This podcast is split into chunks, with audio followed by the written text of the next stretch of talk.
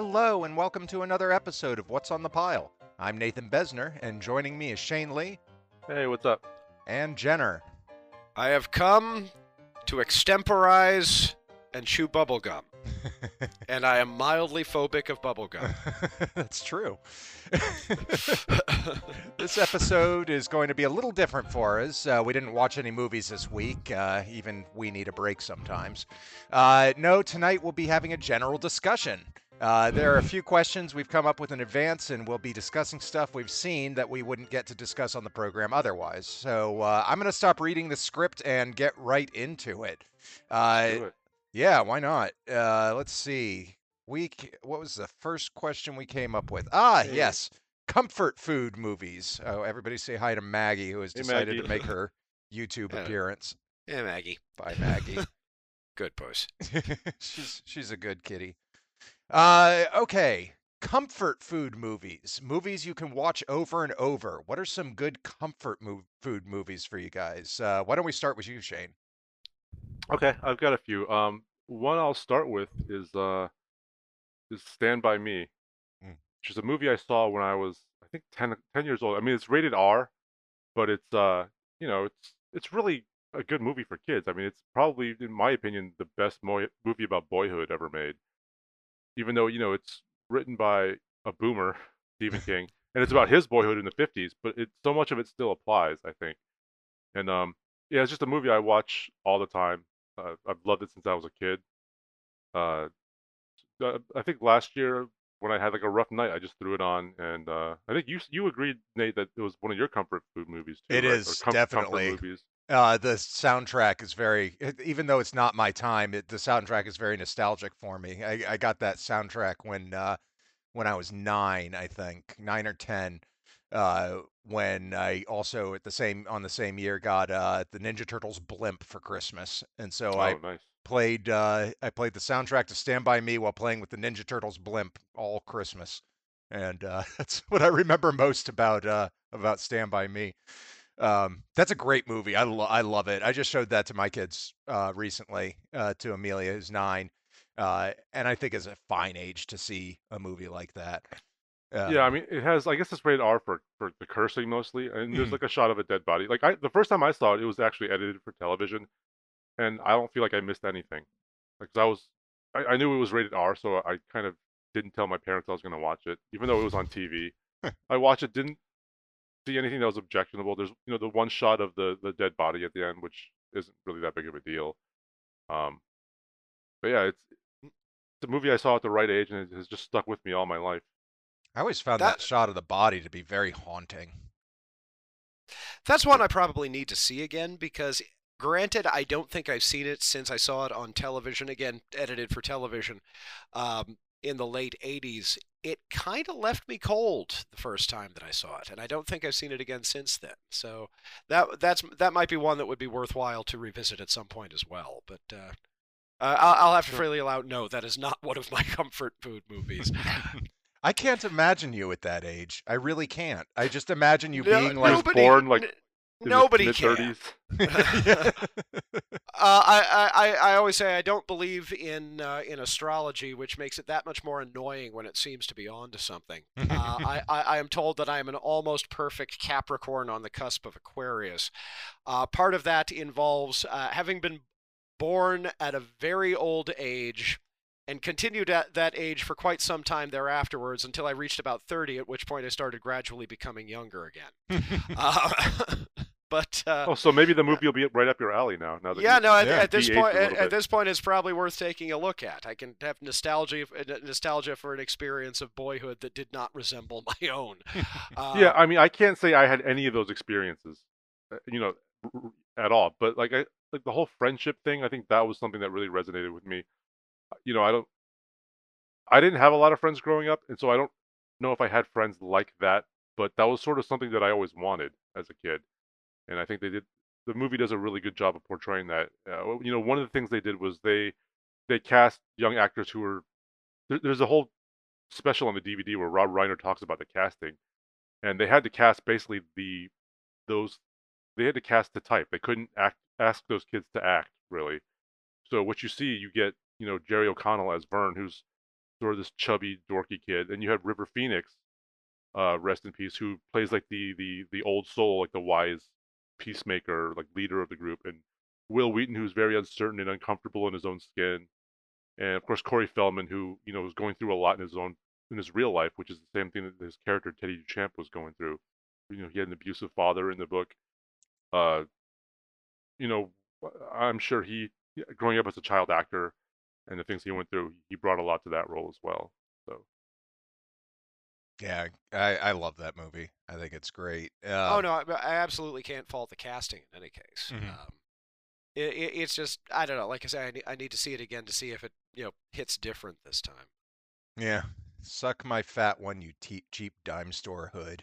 What a great line. Yeah, and, that, and that's from the book too. I, I, I, given uh, King's kind of parallel interest in hard boiled along with uh, with horror, I can absolutely see that. well, Jenner, what do what do you have as comfort food movie? Ah, oh, like I say, I've uh, got a fairly broad collection of that sort of thing. But by comfort food in this case, I, I, I think not only of the movies that you put on if you want to feel better, or the movies that always make you feel, you know, well comforted, but also the ones where if you just you know happen to turn on some random channel and it happens to be what play uh, what's playing, you'll just sit down and continue watching it to the end. Uh, the ones that jump to mind outside of the stuff that would be relatively obvious for me, like you know, basically every movie Vincent Price ever made. Um, I mean, more more specific. I mean, of course, my favorite movie of all time is the is the Abominable Doctor Phibes, which is uh, again one of those things that I can just roll up in and hang out.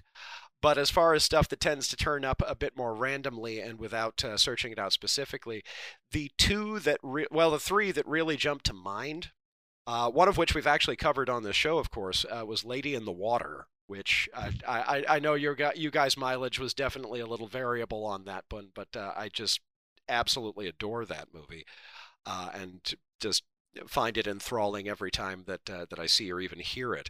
Uh, the ones that might be a little bit less obvious that uh, particularly stick with me, and I don't even necessarily characterize these as being particularly near the uh, the top of the list of my favorite movies, but definitely the ones or among the ones that I can just sit down and watch and never get tired of.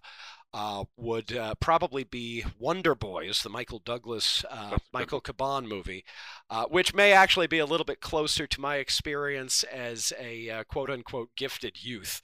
Hmm. Uh, and uh, um, uh, The Devil's Advocate. yes. I love that movie. I, Oh, that- I, I that- love that- Wonder Boys. Yeah. Yeah, I know. I, I, I absolutely love both of them, and as I say, they're they're definitely in my top 100 favorite movies, but uh, not particularly close to the top. But they're just always a delight from moment to moment, and um, just uh, sort of compulsively watchable. Some would say, in the case of Devil's Advocate, specifically, possibly in spite of itself. Uh, I, I, I mean, even Keanu Reeves' southern accent in that movie, Oh, I, I, I, I just adore. But I mean, Al Pacino as as, uh, as you know, utterly gold from moment to moment as he has ever ever been. Just, I, I still occasionally just find myself uh, in the odd discussion about uh, about uh, theology or that sort of thing, going back to his uh, his whole rant. He's a sadist. He's an absentee landlord. Um, Is that the? Uh, does that start with the uh, vanity? The vanity No, speech. that ends with vanity. Yeah, Vanity. that's, Yeah, that's okay. like his that's final right. line. So, so Jenner, you went to a liberal arts school, right? Yes. yes, Because uh, in, in Roger Ebert's review of Wonder Boys, he said it was like the most accurate recreation of the university experience he's ever seen. I did not go to university or to a liberal arts school. I went, I went to school for engineering. My college experience was absolutely nothing like Wonder Boys. I mean, I, I still love the movie. And it's one of those things where I always wondered what it would have been like to actually go through something like that. And do you agree that it's it's I can- close I to can- what the experience was? I, I can vouch that uh, while my the uh, the sort of special events at my school were not particularly sort of writer oriented per se, there was definitely a, a, a definite resemblance to the vibe that uh, the, uh, the the whole quasi artistic uh, uh, pretension of the milieu in its own right. Uh, you know, And and what perfect avowed, avowed not least by my using the word milieu gratuitously there. Um, yeah, no, I like I said, I yeah, th- uh, that, I mean, Wonder Boys came out what two, three years after I graduated from college. Yeah, no, I saw that shit across the veil. and, and what and what perfect casting is Robert Downey Jr. Probably playing fairly close to himself at the time, as this sort of pansexual drug addict sort of person who's just kind of a wild card. Yeah. Um, just, a delightful performance. Of course, he was probably like in the midst of all that shit at the time. It'll be like what 2000 something like that. Yeah, right around there. I think it was you know a, a little bit of up, a little bit of down for him at that point. Uh, but uh, yeah, no, still ki- it, it- just an absolutely categorically perfect cast from top to bottom. And Uh, there is a cameo with no line spoken by Rob McElhenney of It's Always Sunny in Philadelphia fame. Oh. At the very end of the movie, during the scene when they're in the lecture hall, he's seen you can see him sitting right next to one of the characters, just basically as an extra. But it's it's very definite because they shot that in Philly, I guess, and it's it's very definitely Uh, him. That's funny. Just a bit of yeah, trivia. but, yeah, but I mean, at the at the same time, you know, uh, Frances McDormand, uh, uh, Mm. Tobey Maguire doing his best faux, you know, obviously faked deer in the headlights routine. Um, Alan Tudyk. Uh, uh, yeah, that week. was that's the movie that, as I said last week, uh, as uh, that I regard as the movie that gave me Alan Tudyk, you know, Traxler. It's like, hey Traxler, Mister Doctor Professor Tripp, do you get high? Only when I'm working. you know, and of course the whole you know bit about uh, about Errol Flynn and the paprika on his dick. Um, yeah, no, the, the the the movie is just kind of endlessly quotable and uh, and uh, and uh, just uh, uh, always surprising from moment to moment. Even having seen it something like you know ten or fifteen times by now, I've long since lost track. It's one of those ones uh, that actually another good example of a comfort of a comfort food movie. Although it's one of the ones that I think a lot of people would say, really. I would be would be Citizen Kane, um, which uh, is uh, obviously a, a, a little bit daunting by the terms of this category, but at the same time, it's one of those movies that uh, again I still in accordance or one of those odd points where I actually am in accordance with conventional film guy wisdom, uh, do actually regard as the greatest movie that I've ever seen, although there's a possibility that we might circle back on that with one of the later questions. Um, that being uh, that being said, it is not my favorite movie, but is a movie that I go back to every few years to remind myself that things are all right. Hmm. It's it, it, it's kind of a little hard to explain the phenomenon, but uh, um, yeah, no, it, it it's one of those things that never gets old, uh, never seems to repeat itself, no matter how many times you see it. Um, it's it's I I mean, as Pauline Kael will, uh, will will tell you, it it is deeply flawed from a screenplay construction, uh, to the point where I almost regard it as uh, falling on uh, my list of uh, great movies with bad scripts, Hmm. which is not exactly the fault of the script. I mean, strictly speaking, the original length length of the script was twice what it should have been. Um, you shouldn't write a script like that in the first place, but that's on Herman Mankiewicz, uh, who, of course, we've discussed before as well. But uh, as, at the same time, the movie is just, you know, even knowing the twist at the very end, uh, just uh, mysterious and wonderful, and it is even now absolutely staggering that that film exists at all. And it's one of the things that always kind of refuels some of my batteries. All right. Yeah, I I guess mean, I should. what- uh, I was What? just gonna say real quick, Wonder Boys would have been on my list if I thought of it for sure. oh, yeah. so it's anyways, a I'm joy. glad you brought it's, it up. It, it's just such a joy. I, I, I don't. It, it seems to have fallen to, into obscurity. That's that's one that I want to pitch for the con- Criterion Collection. Um, oh, we should uh, probably let's. Uh, I should probably do mine. Um, yes, you you ha- you are afforded that opportunity. Yes. Uh, mine. I I look at the comfort food movie as a sick day movie. What do I watch on a sick day? Uh, that that really makes me feel better. And I've got two of them. Um, Chicken soup for the cinema. right. And those two are Tremors and The Burbs. Nice. I think that they are two of the most likable films I've ever seen. I there's nothing I would really want to change about either of them, and I just enjoy watching them. Like when I watch them, it makes me feel like I'm watching watching them for the first time every time. It makes me feel giddy, like a like a movie should. And uh, Tremors Well- especially. Uh, Tre- Tremors has some of my favorite lines in history. Like, uh, uh, "We don't have to do anything right now." Uh, or wait, oh God, how does it go? How does it go? The line. You see, we we plan ahead. That we plan way ahead. we don't have to do anything right now. Earl, Earl explained, explained it to me. That's it. I, I've only seen that that one. movie once. It's so Oh, good. I, I liked it though. Have Yeah, you seen no- Have you seen all of them? The whole I've Tremors. yep, I've seen series? every single one, even Uh, even the ones with what's his face, I, I have only seen the first two. The f- the second one I thought was actually a little underappreciated. Jamie but, Kennedy. uh, uh, no, I, I I never got past the second one, although I did see a few episodes of the TV series. But yeah, the, that that first movie is just absolute lightning in a bottle. Yeah. It's uh, w- one of those ones that just remains an abject joy. I believe I missed it on its original theatrical run. I first caught it at, I want to say something like Dragon Con 1992, uh, probably on day two when I was already well into con delirium, Hmm. and the movie just freaking sang. Yeah. It's it's a it's a nicely made movie. It's very uh it's it's near perfect in my opinion. It's it does exactly what it needs to do. It gets in, gets out, and does it so well with a a, a cast of characters, uh, an ensemble that that I would put right up there with like Aliens. Um, characters that you really enjoy spending time with. Broke into the go- wrong goddamn rec room, didn't ya? yeah, I need to go back and watch that. It's been. a- I think I saw it when it first came out.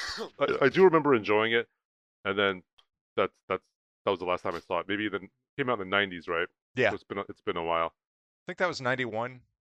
I believe it was 91. I don't Might have remember. been ni- might have been 90, but I think it was 91.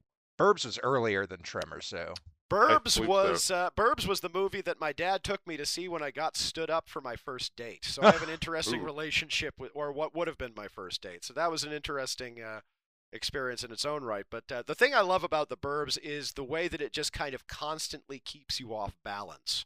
Uh, they, they, they, keep you know kind of re, you know reversing back and forth you know this hint goes this way this hint goes the other way and it feels like a, a plea for tolerance until it turns out that no yeah no Eastern European people are fucking terrifying as is Henry Gibson he's so good in it. I I I love I, I love seeing that guy and anything he's in. When he just shows up in random Joe Dante movies, it's great. Like in Gremlins 2, he's a guy that's just having a cigarette break and they Yeah. find him like in the parking lot and and just zoom in on him and he looks so sad that he's losing his job and oh god, it's No, yeah, he always did have one of those very great sad sack demeanors to him. But Yeah. uh, like I say, it, it's one of those bits where it's kind of like Gabriel Byrne in The Usual Suspects. They play into the effortless complexity of his expression uh, at any given time. Um, but uh, you know, The Burbs is uh, The Burbs is a low key delight, and I, I, gr- granted, it, it's not one of my comfort mo- food movies, but it's eminently recommendable. Yeah, I actually hadn't seen it for a while until I think 2020 during the pandemic because I follow, you know, other movie podcasts and they have uh, like a Discord where they have movie nights where, you know, the, the, the podcast I'm talking about is where they're going through the AFI top 100. But the hosts are like, well, these are not all the best movies. Let's do some movies that we just like. And one was they hosted a, a group watch of The Burbs. Oh. Um, I, I can definitely it see that as a good pandemic f- film. That that feels like one that would be revelatory coming when uh, during a period where you've been home for you don't know how long and you don't actually know what day it is. yeah, and the, the scene where uh, Tom Hanks, where they offer him a sardine and he eats it on a pretzel. And it's, it's supposed to be this It's supposed to be this gross scene. I fucking do that all the time. It's delicious. I, I, I, I mean, if, as long as you like sardines, but it's It was the sound effect. It was the slight Yeah. little jiggly slurping sound effect of the sardines as they came out of the can. It's like you know that's just a little bit above room temperature. Yeah. You can hear it. You can feel it. You can smell it. uh was it uh brother Theodore? Was he. Yeah, Yep. I liked I like seeing him because uh, I see him in so few things. Uh, he well, did yeah, no, uh, he's he did the he's a- voice on uh, the Last Unicorn. Yep. and he was great in that. But uh, other than that, um, I don't really I, remember. I believe he was also Gollum in the Rankin Bass. Yes, Hobbit. yes, that's right. He was gone. But yeah, no, brother, brother Theodore is one of those. Uh, uh, he was better known back in the day. At this point, I think he's probably one of those secret handshake cult figures as much as anything else. Mm. But uh, yeah, no, his is still one of the most unusual voices ever committed to posterity, and, and, and we're definitely the better for it. But the actual live action uh, performances by him are practically unheard of. So yeah, Yeah. and, yeah. Well, why don't we uh why don't we move on to another question? Um how about this one? Uh the first movie you remember seeing in the theater.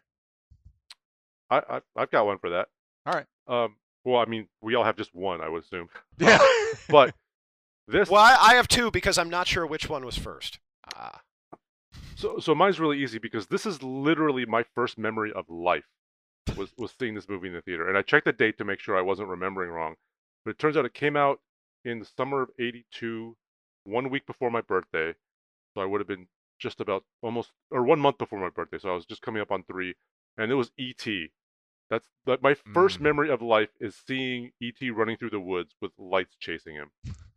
and I don't remember. I, I didn't see the movie again until maybe two years ago, and I didn't remember anything else anything else about the movie except, of course, we've seen the the bike flying through the air, whatever. But that's yeah, that's literally the first thing I can remember going back was, was being in the theater and seeing that image on the screen. E.T. is uh my answer for the unpopular movie opinion.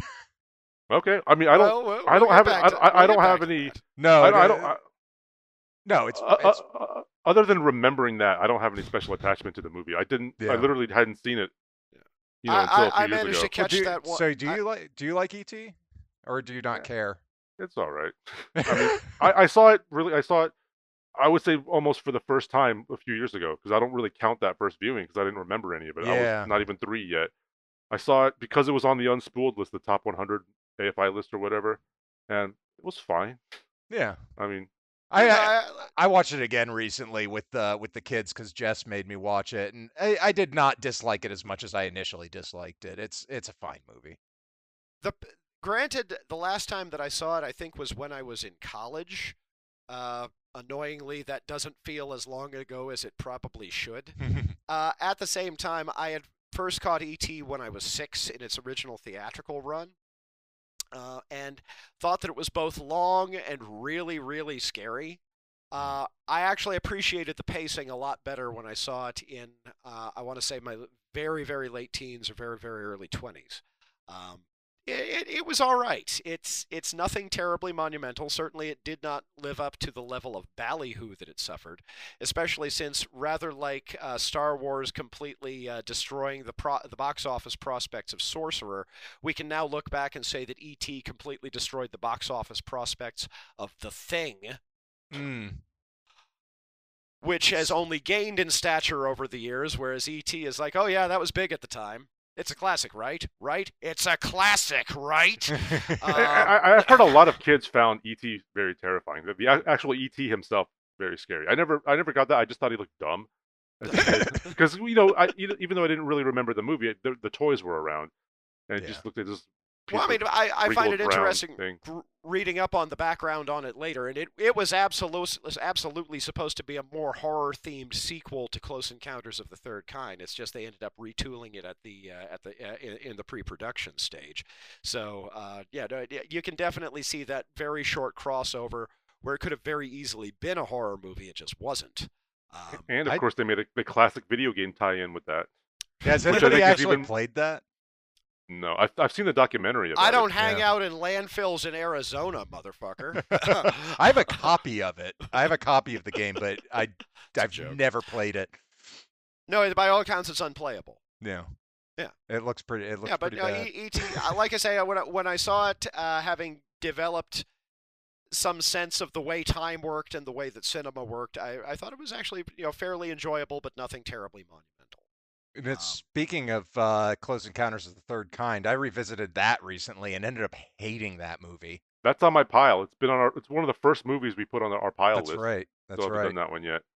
That's one where I find that my feelings are constantly changing. that said, I can see, given that it's been quite a while since I've seen it, I could see that uh, Richard Dreyfuss's character would not go over nearly so well in uh, with with our current mores and mores uh, as it would have done at the time. No, he's a Uh, deadbeat dad. Yeah, pretty much. That's uh, uh, that's our hero. Yeah. Yeah, yeah, give give me Ray Neary over Roy Neary any day. Anyway, um, shout out to Alan Tudyk. In any case, though, um, no, uh, the uh, did, did you want to go ahead with your first movie, Nate, or should I undertake that? Yeah, yeah. Mine mine is kind of twofold as as well. Like I I remember uh I the first movie I remember seeing in the theater was not the first movie I ever saw in the theater. The first movie that I was actually in the theater with, I was a baby because my mom wanted to go to the movies because she loved them so much, and she took me to Ordinary People. So that's Never seen that. it's technically my first movie, uh, but I don't remember it at all. Lucky Um, you. my first movie I remember seeing is Amadeus, and nice. I Very nice. loved that How movie. how old were you? That's a three-hour movie, right? I was like three. Well, no, it, it was only about uh, I want to say two hours and twenty minutes in its theatrical version, although they subsequently restored uh, the 174 minute director's cut. But either one is absolutely worth seeing. yeah, I love no, that movie. I've seen it Yeah. many times since, and and really, I, yeah, I still Yeah. love that movie. You know, My- my- Riseable, Riseable is actual history, but as a piece of writing, as performance, as filmmaking, just an absolutely astonishing picture. My Yeah. first viewing of that movie was actually at the perfect setting. It was at music camp. Oh, We sat and watched it. I loved it. I, I haven't seen it since. I own it on Blu-ray. I think I saw it when I was 10. Mhm. I was at a violin camp or something, and we we were playing Mozart, so we watched Amadeus and fucking loved it. Oh yeah, yeah. no, great freaking movie. Um, I had uh, I had mo- one. movie is movie is so great. Bob has written historical fanfic about about it. Oh wow. Okay. About Salieri? Yes. That's funny. You know, specifically regarding the next times that uh, that uh, or in his later life that he encountered uh, characters who had the similar sort of luminescence flow, flowing off of them uh, were uh, that uh, that uh, Mozart had, which was of course Beethoven, who was very stern and an ass, Hmm. and uh, and uh, Franz Liszt, who was uh, uh, you know a- again absolutely phosphorescent, also an ass, um, but uh, and both of both of them his students. Uh, but even so, leaving leaving that aside from what you were saying, Nate. Oh, I, I there's there's one other movie that I remember. The other earliest movie memory that I have is going to see Supergirl in the theater, um, because my mom always reminds me of this story. So of course I remind me of this story, which is uh, in the middle of the movie when she does her her like flying montage when she first learns to fly and she's going uh, through the clouds and it's like oh and everything's sing songy and the theater's dead quiet and I bellowed out, Supergirl's got big bosoms. well, And that's what I remember about Supergirl. Props to Helen Slater. Um, Yeah. setting your young imagination on fire. Um, now you could do worse for a very early, early uh, sort of formative film going experience. I think so. Yeah. Yeah, Not not the best movie in the world, but uh, it's no Really- it's no Amadeus. Really, really nice score by Jerry Goldsmith, though. yeah. Yeah. I would agree with that. Yeah. What's yours? Uh, I am not sure which one was first and which one was second, but so I have to go with the two earliest film going experiences that I recall. Both of them in a the same drive-in movie theater in Trenton, Maine. Actually, amusing little side story before I get to that. Some years later, before we had moved out of Maine, but when I was somewhat older, uh, turned to my mom as we were passing by the place and said, "Mommy, why don't we go to the uh, to the movies at the drive-in anymore?" And she said, "We can't go to the movies at the drive-in anymore." And it was only in hindsight that I realized what you know, triple X double feature on the marquee At a for, drive-in? for the At a- drive-in. At a drive-in. that was what happened to drive-ins uh, during the period before they started getting revived. Just right out there in the open, huh? Well, I mean, obviously the uh, the screen wasn't facing the residential uh, area, but uh, even so, no, that was that was what happened to drive-in. Seriously, but uh, Oh. in any case, though, at the uh, the drive-in in Trenton, Maine, and I don't know which one was first and which one was second. It was either Star Wars, probably not on its original theatrical release, you know, in 1977, but probably either in late second or third run around 1979, uh, or its uh, first theatrical reissue right before Empire Strikes Back, which would make the first movie that I saw. The other one that I'm remembering here, also probably in around 1979, the theatrical release of the pilot of Battlestar Galactica. Hmm. Thing you, that you guys uh, are probably too young to remember. I mean, it was literally before you were born. Universal had a thing uh, around the late 70s and early 80s for editing theatrical versions of its uh, big budget SF pilots. Yeah. Uh, it, it's not just that I saw Battlestar Galactica in a theatrical venue. I saw the pilot for Buck Rogers in the 25th Century in an indoor theatrical venue not long afterwards. But uh, which made it very surreal later on when I distinctly remembered the closing theme as having words. But anytime that I saw the episodes of the TV series itself in syndication, it was always just purely instrumental. I was like, what were, what were the words to that? Uh, it took until video for me to actually run across that because I just never coincidentally uh, caught uh, TV airings of the uh, of uh, the uh, the first couple of episodes of Buck Rogers. But in any case, both of them obvi- definitely things that probably went a long way toward uh, cementing my fondness for science fiction cinema as much as anything else. Uh, interestingly, the third movie that I can remember seeing, and definitely the third movie that I can remember seeing, because it was after either of those but before anything else I can remember, was right around Christmas 1979 not long before my fourth birthday, uh, going to the theater to see Star Trek the Motion Picture. So, quite literally, the first three movies, in whatever order that they are, uh, that I can uh, remember uh, seeing in the theater, were absolute colossi of late 70s science fiction pictures. Nerd. So, yeah, I- yeah, no, absolutely. I mean, Nate, Nate and I, I know Nate and I were both fans of the new BSG, but I've, I've never seen the original. I've never seen a single frame of it. Mhm. Um, I've heard. I mean, I've heard it's very different. For Uh, it, it's it's very different, but uh, uh, I mean, it's the uh, the pilot suffered from basically being a condensation of two or three episodes. So there's very much a first half and second half. Uh, that first uh, that first half, the stuff that was originally in the first episode, however, is pretty amazing. All of the you know sort of colony destruction and that sort of thing. Mhm. And then of course you've got the uh, the dulcet tones of Lorne Greene kind of shepherding you through the whole thing onto the wagon train to the stars, in the words of uh, of Glen A. Larson. But yeah, no, like I say, it's uh, it's cheese. The original Battlestar Galactica is is cheese, but it's weapons grade cheese. It's you know like stank to the ne- uh, to the neighbor's yard fromage right there, and I mean this in a good way. It's a lot of fun, actually. All right. Well, I think uh, we should probably go ahead and take our break there. Uh, we will be right back.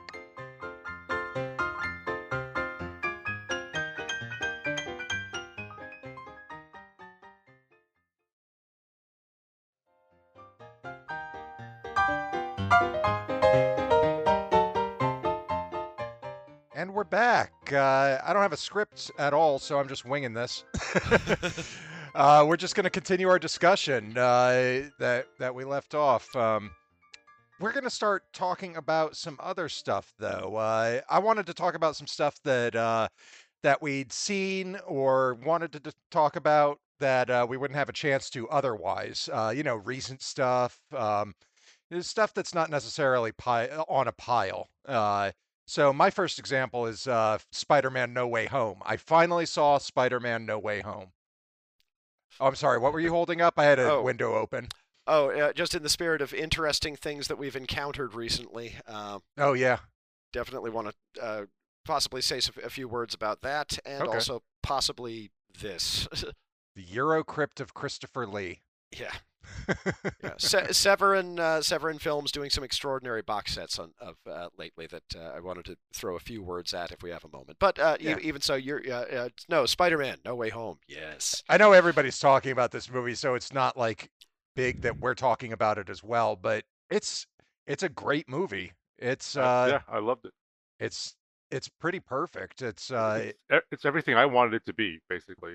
Right. It, it, it is the thing that gets me as much as anything else is I know I know I always use the phrase as much as anything else. Yeah, but still the sheer audacity uh, from the uh, from a narrative standpoint of the thing to retroactively bring uh, or to uh, uh, to affirm. How deep are we going to go into spoilers here? Spoiler alert! Spoiler alert, folks. Yeah. Um, I mean, Uh, my Facebook is filled with memes of all three of them together. Like, Yeah. well, it's it's out there. Yeah. Well, The no, that's not even are- that's not even the thing that I'm thinking of directly. I'm thinking of the very good lawyer. Um, Oh yeah, Yeah. that's Yeah, fucking That, su- great. that surprised me. That- I had Me not too. been spoiled that. yeah, and, and that uh, that finally brought uh, brought me and Jane around. uh, Jane is sorry that she couldn't be here, but uh, she's uh, she's traveling. At the same time, uh, that finally brought me and, me and Jane around to finally watching the third season of Daredevil, which, as it turned out, was pretty freaking fantastic. Oh, fantastic. so Yeah. good. That's Yeah. amazing. Yeah. I mean, the just how fucked they were every step of the way because of Fisk. I, that was such an intense season. I loved it. yeah. You know, but uh, but between uh, Daredevil, uh, uh, the Netflix Daredevil, retroactively being brought back into canon, not only with uh, Spider-Man: No Way Home, but also with Hawkeye, which I've gone on at a bit of length about what an absolute joy that was uh, on uh, on Bastards, uh, is uh, uh, a, a bit of overdue justice in its own right. But to retroactively absorb no less than, I guess, counting uh, Venom: Let There Be Carnage uh, seven movies made prior to the MCU or aside from the MCU into the MCU uh, is nothing short of audacious. And I realize that it's one of those things where if you're not fully simpatico with the whole thing, it comes across as navel gazing. Eternals. Um, I mean, I, it finally got me to go watch Amazing Spider-Man 2, the Garfield one, and the Yeah. scene where Peter three catches MJ if you've fucking if- perfect. Exactly. I If you Yeah. haven't if you haven't seen uh, uh, Amazing Spider-Man 2, uh, it's it's a great moment. If you haven't seen if you have seen Amazing Spider-Man 2, it is a transcendent moment. Mhm. Yeah. Um, it, like I say, it's it's again retroactive justice all over the place, and just uh, a, a really tremendously entertaining narrative uh, in in its own right. And as as you observed when we were talking on the phone a little bit about this the other day, Nate, nobody dies. Yeah. Nobody, not one villain dies. They all get get the good They stuff coming to. Yeah, they all get and and fixed. th- that movie cemented Garfield as my favorite Peter Parker, even though he Yeah. has the worst movies. But just his, his charisma and just his energy. The scene where they're where the two Peters are, are reassuring him of how amazing he is. yeah. I'm, I'm, I'm going to go with he's my he's not my favorite Peter Parker, but he's my favorite Spider-Man. Oh, I would go the up, o- opposite way. I would say he's my favorite Peter Parker, but not my favorite Spider-Man. See, I, I love how quippy he is compared to the others. He's he's got the quips down to to yeah, a that's T. tr- it's just his the, the the Spider-Man stuff in his movies just is so not good that it kind of colors that a little bit. So maybe I do agree with you guys. Maybe Well, I mean, he's my I- favorite overall. I don't you, know. You know, in Amazing Spider-Man 2, when the when the web is coming down, uh, trying to reach for uh, Gwen And it, like, Stacy, and it like turns a into a hand. That I cracked up. I laughed out loud. I really did at that particular scene. I know it was try- trying to be like uh, uh, tense and and beautiful and whatnot, but I just thought that was the silliest thing I'd ever seen. I actually quite liked both of the Amazing Spider-Man movies on first viewing. I didn't I, I didn't really agree with the bad rap that uh, Amazing Spider-Man 2 got at the time. Um, that that said, I, I I love that they've again done a little bit of you know retconning to um, bring it back into the fold as much as anything else. But uh, there it is again. Anyway, um, but yeah, no, just uh, No Way Home is uh, just a just a fantastic movie and absolutely especially on the heels of the trailer that just got dropped for it looking forward to further multiversal shenanigans yeah. uh, in Yep. in, uh, in the triumphant hopefully return of Sam Raimi to Marvel movies with uh, Doctor Strange and the Multiverse of Madness Yeah, I, I was just at a Super Bowl party with like maybe 30, 40 people, and people just talked during the commercials during the game. That was when everyone went silent. When even just a small, because they only showed a, a small part of the trailer during the Super Bowl, but the the room just went silent for those like 30 seconds that the Doctor Strange preview was on. yeah. Yeah. Yeah. Pretty cool. I I love I love that they've already given away one of their little things they're going to be doing by having Patrick Stewart in the trailer. yes yeah. That was awesome. That was Yeah, great.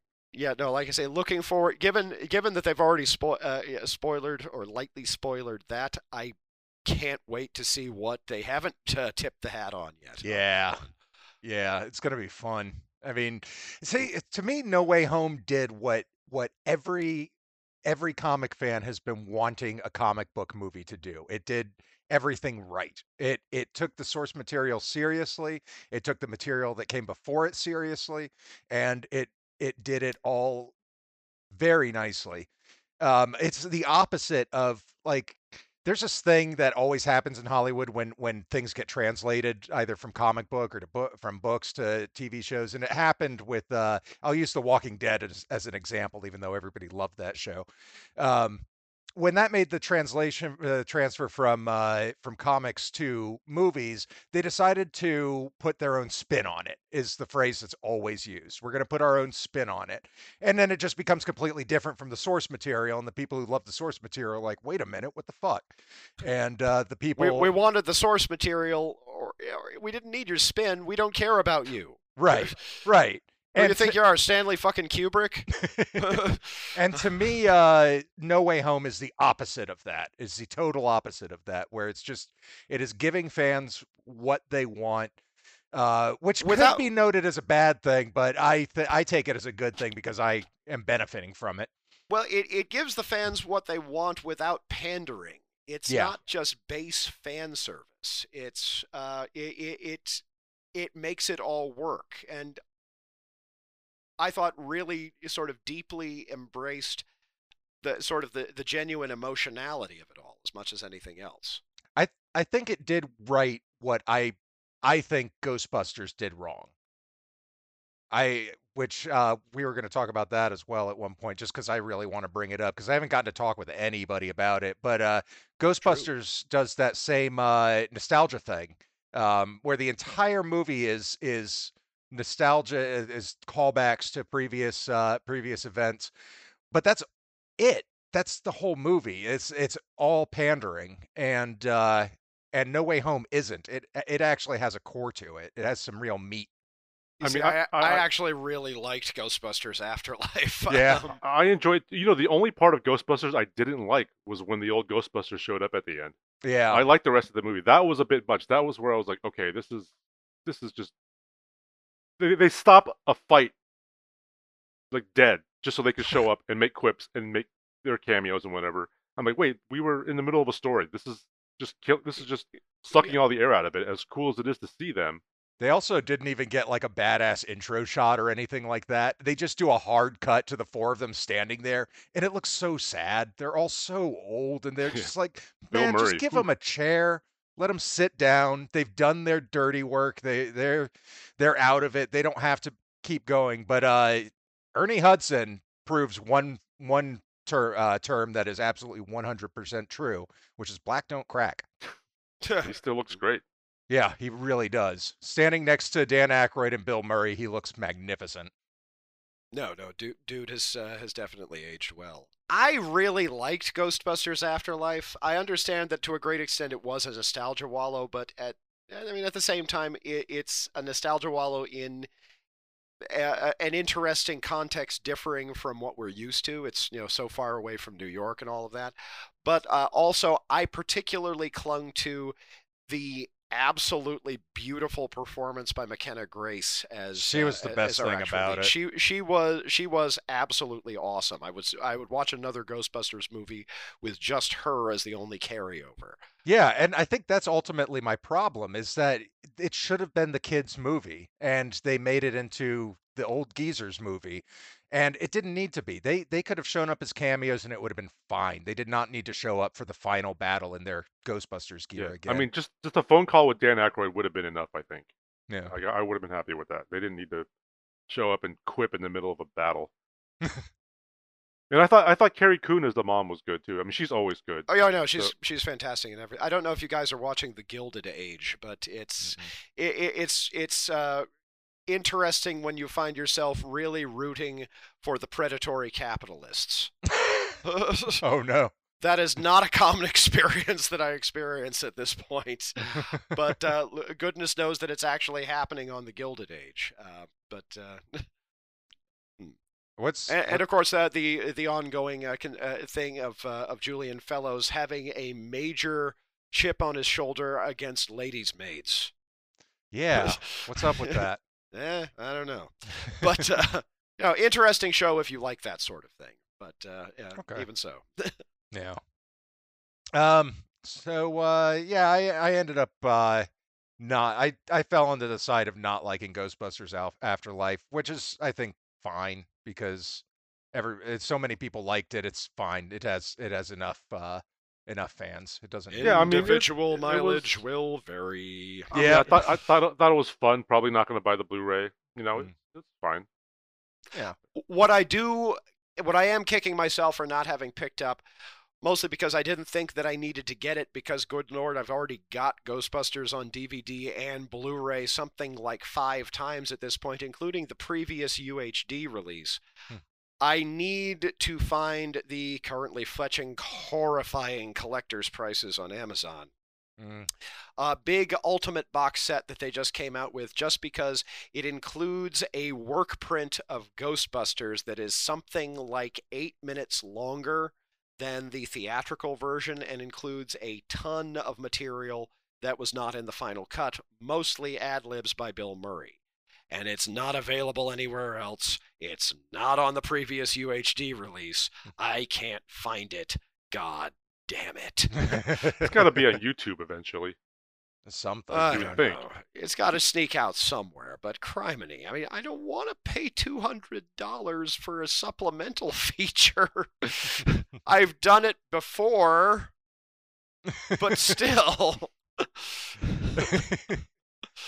Since uh, since we were talking about uh, Marvel movies, why don't we take a swing over to Venom really quickly? Uh, I just wanted to bring it up because I, I like that it was the end.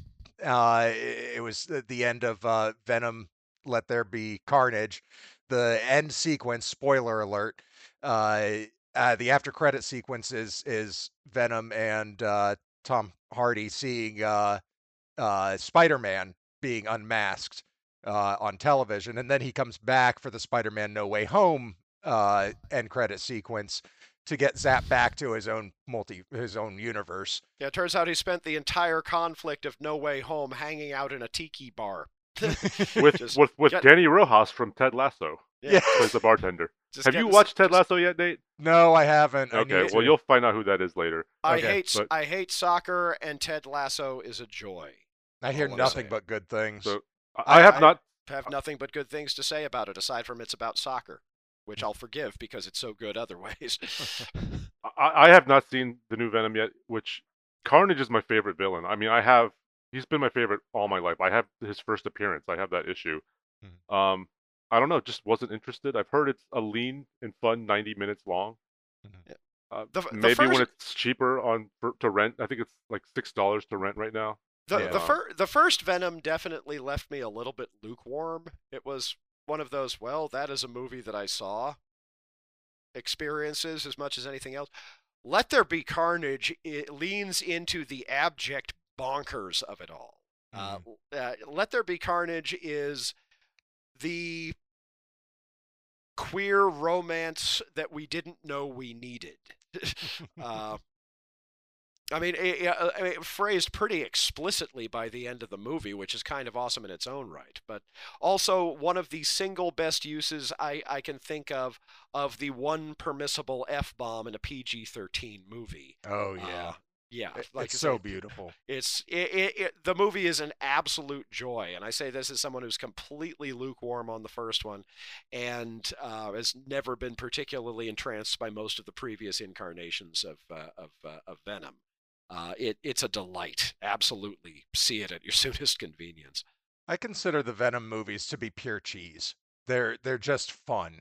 Uh, they're they're fun movies. They're stupid, but they're so much fun. But but again, you know, uh, the uh, uh, you know the original Venom is a mild cheddar, uh, whereas Yeah. you know once again, you know Venom Let There Be Carnage is especially stank Roquefort that you can make out from th- uh, from three uh, from three blocks away, and I mean this in a good way. I mean, I do want to. I'll, I'll see it eventually. I mean, It's a I- Yeah. I've. I've got to see it. It, it, it's- it has Carnage in it. My favorite. So Yeah. Yeah. like, it, it, it's you know combating it, it, it's it's dueling scenery chewers, each of whom is themselves containing another scenery chewer inside them. uh, it- no, it, it's a it's a joy. I highly recommend it. Much much much more than I would have ever thought possible. Yeah, I would agree with that. It's it's fun. It's a lot of fun. Um, Amelia really liked it too. It's she says it's her favorite movie. Well, Oh. I mean, give I mean, give it time, but uh, Well, yeah, but she just loves Venom as a character. She thinks he's hilarious. he is. Yeah, yeah. Uh, since we're on the uh, the Marvel track right now, uh, did we want to talk about the Eternals at all? if you must. Well, uh, I for for our few listeners, uh, i- i- what li- what few listeners we have that don't have crossover with Bastards of the Universe or the Botu Crew uh, Facebook uh, group, I uh, occasionally post little capsule reviews of movies that particularly affected me one way or another uh, on the uh, the Botu Crew um, fa- uh, Facebook group. Eternals really pissed me off. Um, I am. Uh, it seems like the common consensus, particularly on the bastard side of thing, is that I'm at my most entertaining when I'm at my most furious. But goddamn, that movie got a rant out of me. This was, uh, and I, I, w- I was game for this. I was, uh, I, w- I was going into uh, the the Eternals as someone who has liked every Marvel uh, or specifically MCU movie up to that point, even the Incredible Hulk, which I otherwise regard as eh, it's okay, but I mean it's it, it, it's the least of their movies. But for the most part, I really love most of them. I did not like this movie one tiny little bit. Um, predictably, I mean, I, there there were good things to be found in it. Some of the visuals were really arresting. Uh, perhaps predictably for a bad movie, Angelina Jolie was terrific in it.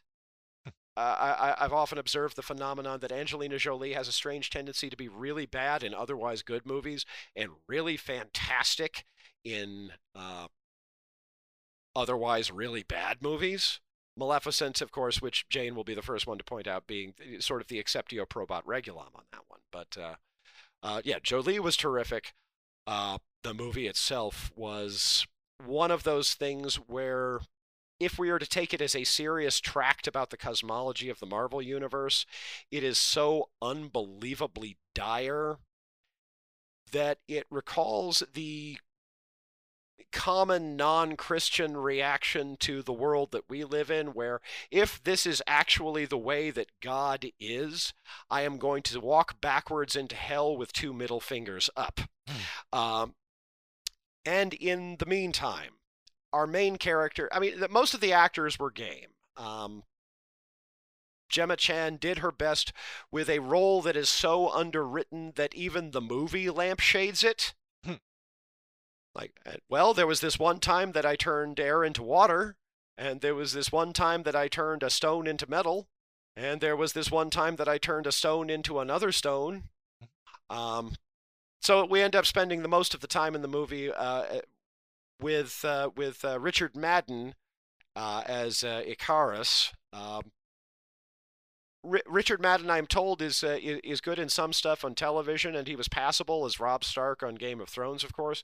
But in this movie, he has uh, the way that I put it on the on the review on the Botu Crew website, and the way that I'm continuing to think about it is he has all of the charisma of about 15 minutes of driving in moderate to heavy traffic.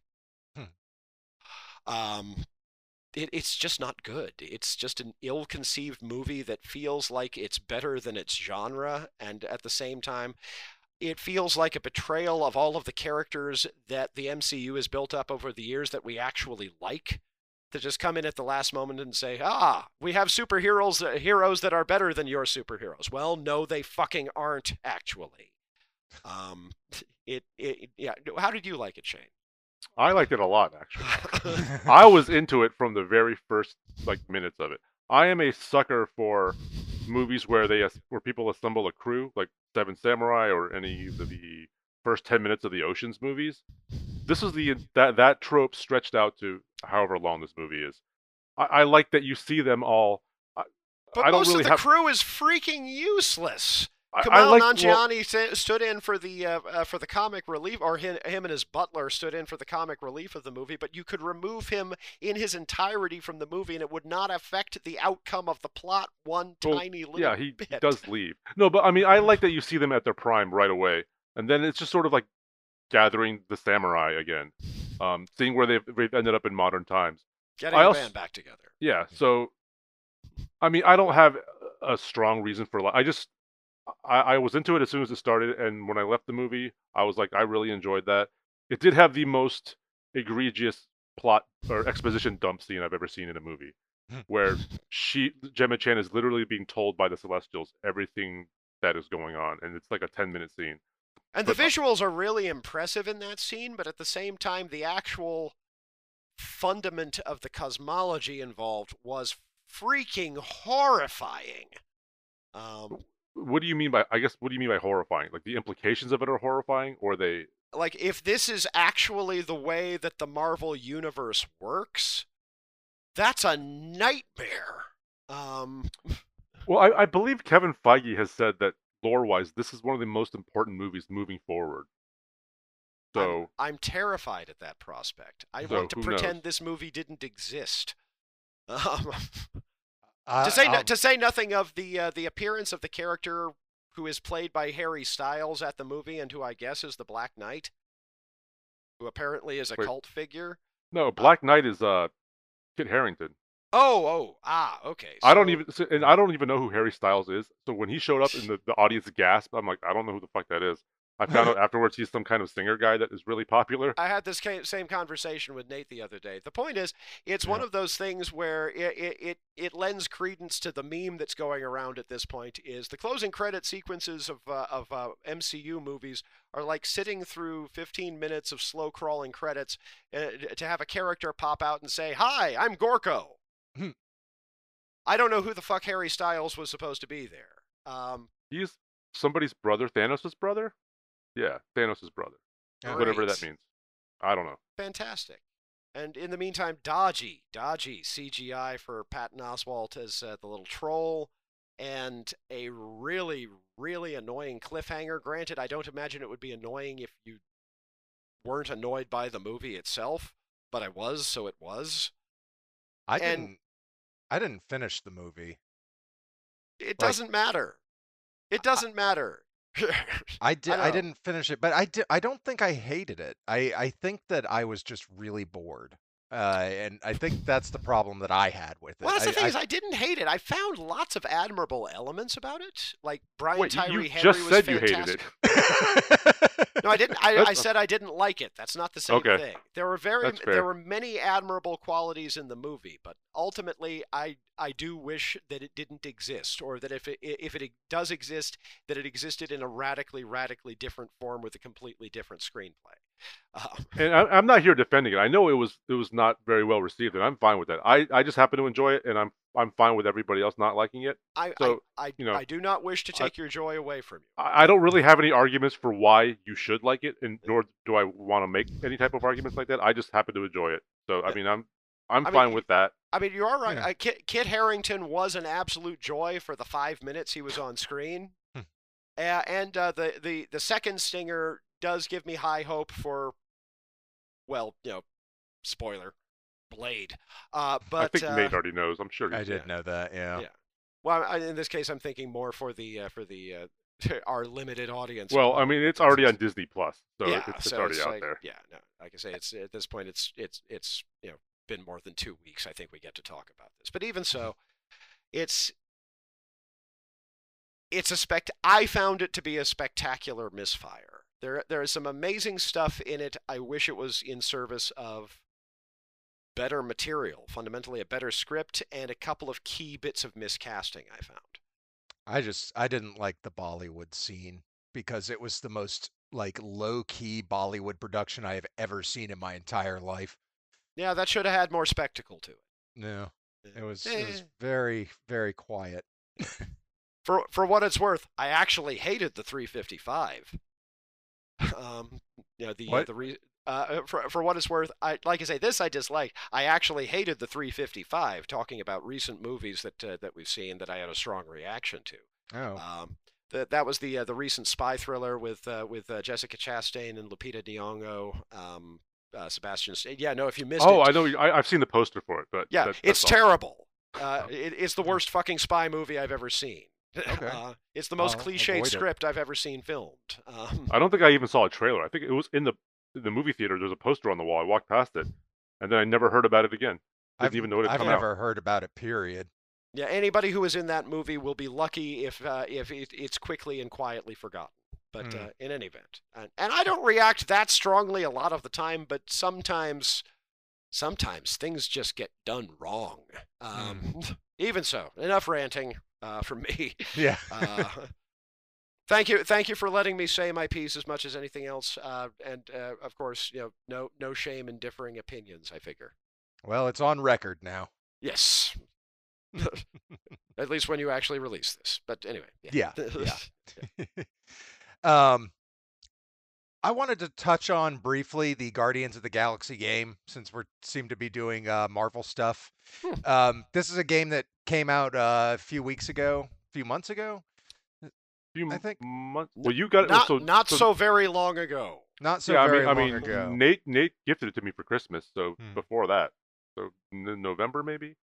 It's it's a really interesting game because it's essentially you're taking you're taking on four characters simultaneously, uh, uh, which is uh, uh, uh, Star Lord, Drax, um, Gamora, and uh, oh five characters: uh, Rocket Raccoon, and uh, uh, Groot.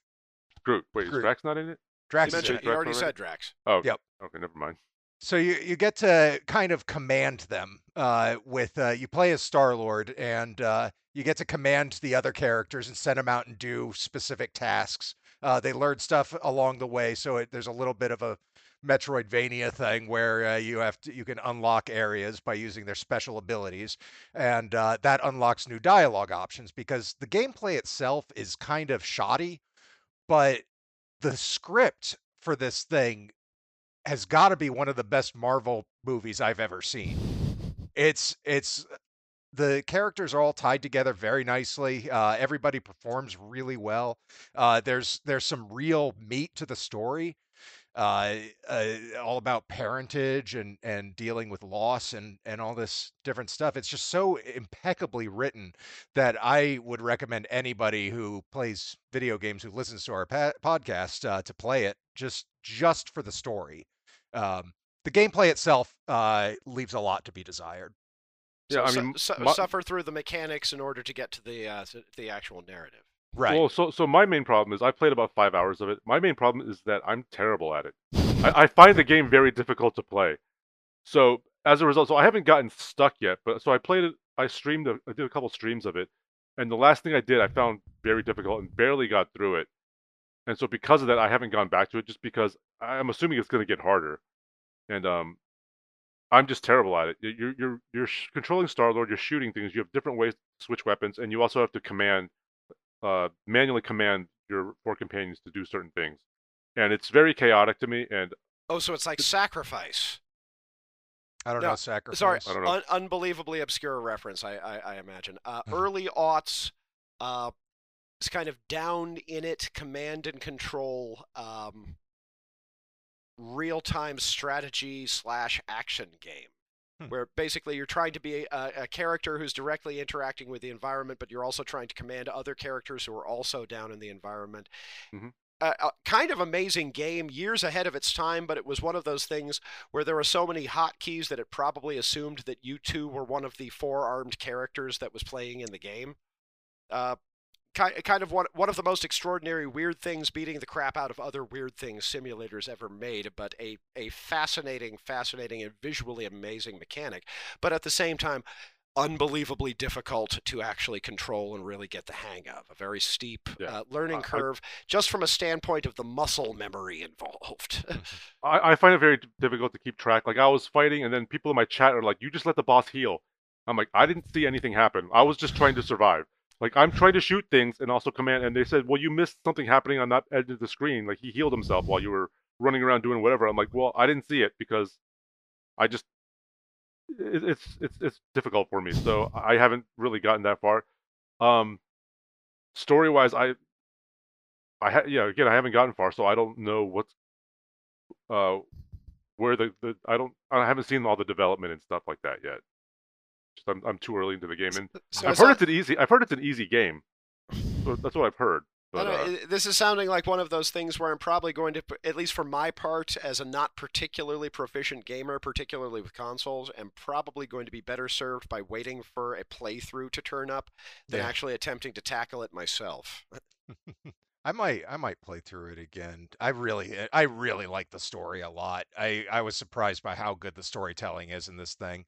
Uh, storytelling in video games has really gone somewhere. It's it's beautiful. I might have uh, to switch it. Is there like an easy mode? I might have to switch it to that. to There play might be. I, I think I'm playing on normal difficulty. Okay. There's, there's usually like a story difficulty and then an easy difficulty. So story is like super easy. Yeah, all games Or- should have a tourist mode.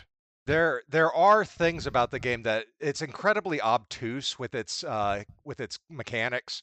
Like you don't really know what you're supposed to be doing. It doesn't tutorialize very well. But um so I I imagine that's where a lot of problems have arisen for you, Shane, is uh they're just Yeah. not very good at that kind of thing. Um and that's that's one of the problems with the game. The the mechanical problems are are definitely an issue but uh, I think it's worth slogging through them. Okay, I mean I'll give it another shot. I'll look at the difficulty modes. Yeah. All right. Well, uh, does anybody uh, have anything else they want to share before we call it a night?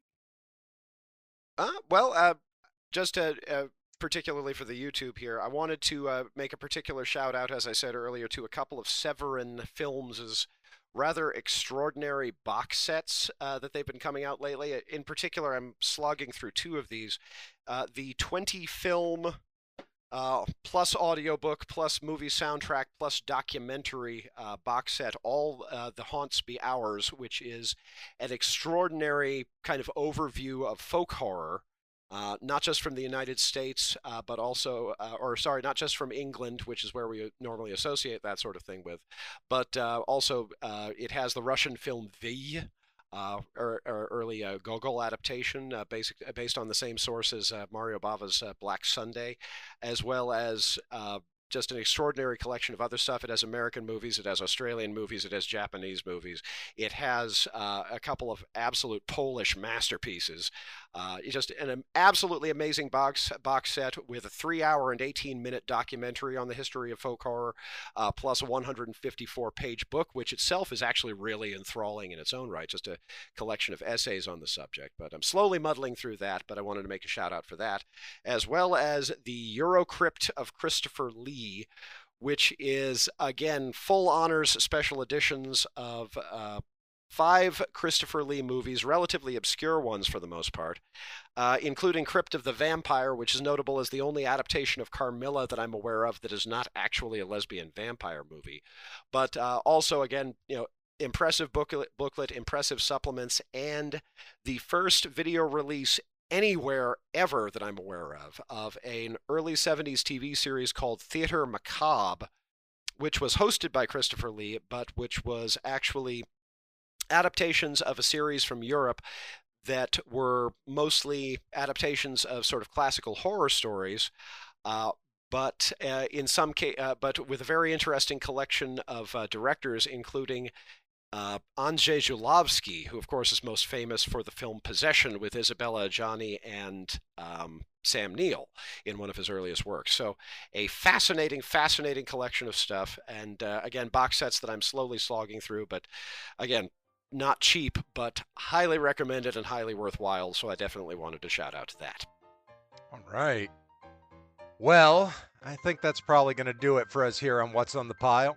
Uh, you can find us on Facebook and Twitter at What's on the Pile, and you can find us on YouTube under uh, Punch Bunny, the Punch Bunny channel, uh, or you can visit our website, what'sonthepile.com. Thanks for hanging out. And thank you for your indulgence.